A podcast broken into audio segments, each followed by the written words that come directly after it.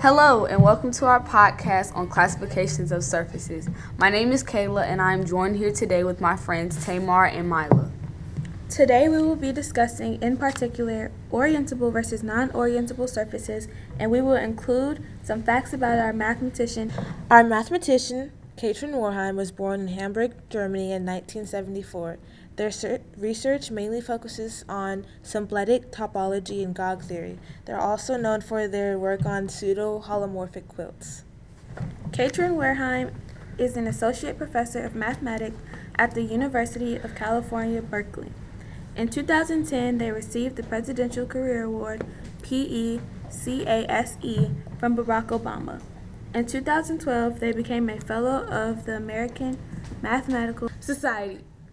Because of Katrin's studies and classification of surfaces, my group members and I were able to review and learn about different surfaces on different abstract geometric shapes. A surface is considered orientable if you can pick a constant upward direction anywhere on the surface.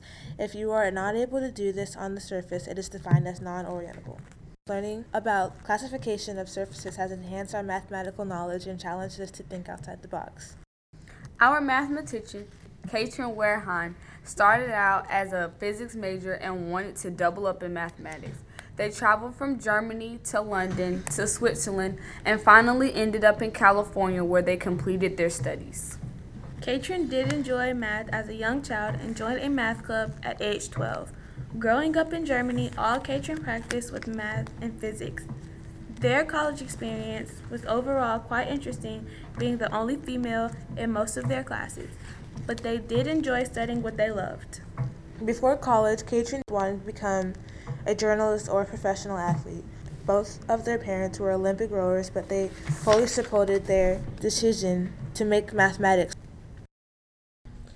We had the chance to interview Katrin Wehrheim. Here are some excerpts from her interview. What obstacles did you face in college? Obstacles did I not face? Wait.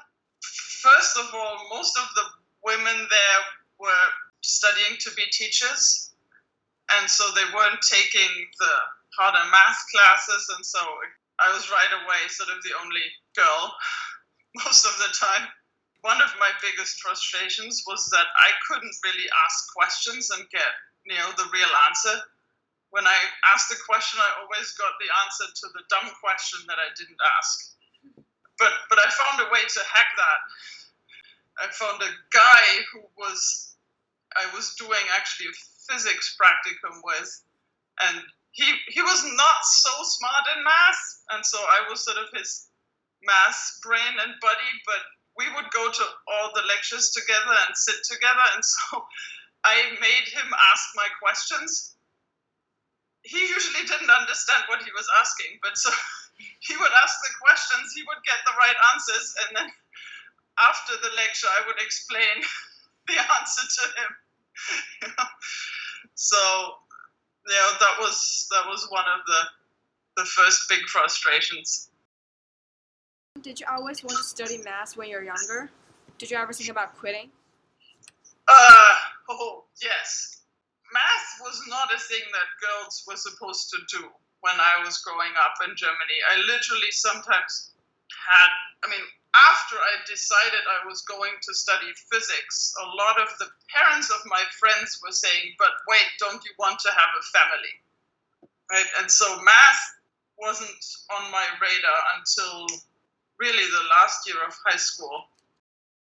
Yeah, there were a bunch of times when I thought about quitting when I've had those crises, usually something happens with students in my university or younger women in my field where they really come to me for help.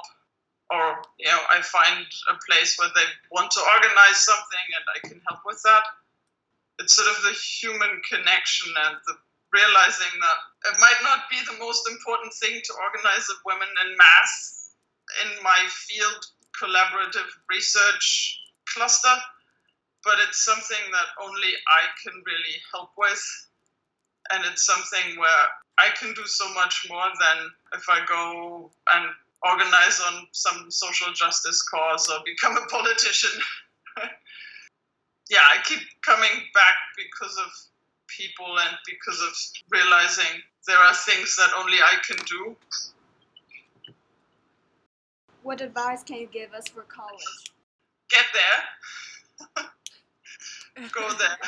Know, and I mean, there's a lot of US specific things that I don't know how you choose a college here and how you get in and all that stuff. But, know, when you get there, have fun, right? I mean, have fun outside of school, but also in school. You know, pick the things that really interest you.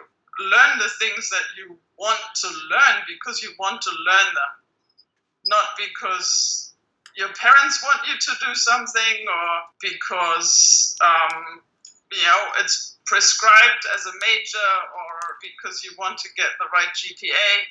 Once you have fun, you're usually better at things, right?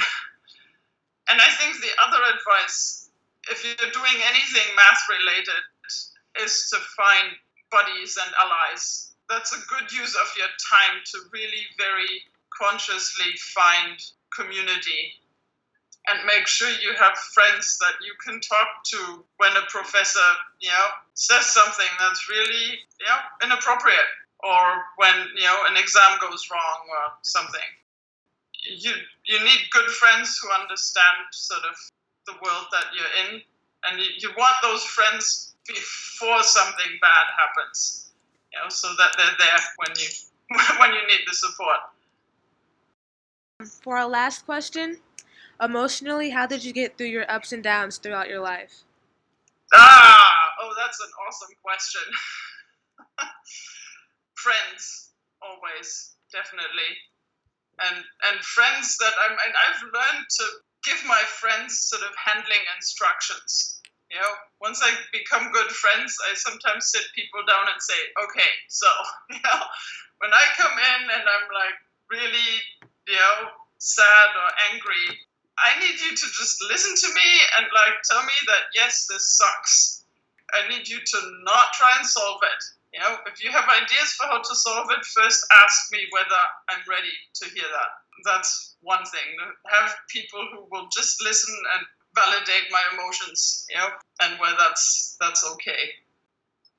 And the other maybe even two big parts for me have always been nature, just going hiking especially here in California, if I have a bad day and I manage to just walk up the next hill and there's palm trees and the sky is blue and I can see no civilization, after an hour, I'm, I'm fine. You know, mm-hmm. like everything is okay.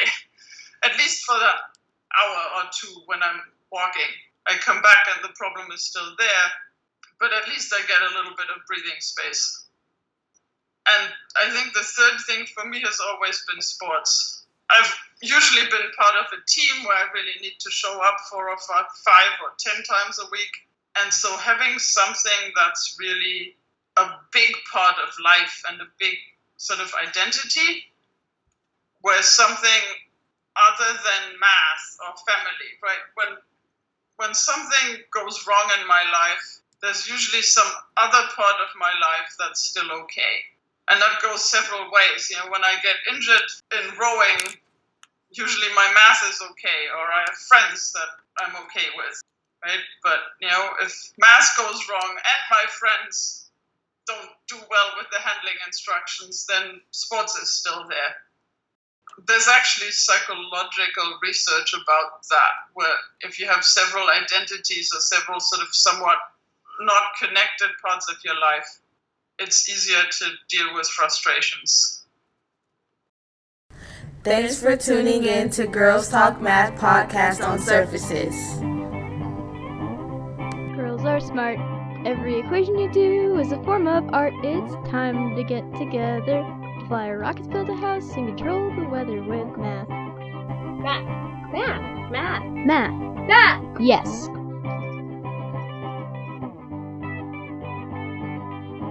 Who here likes math who's not a man? You could be a female mathematician.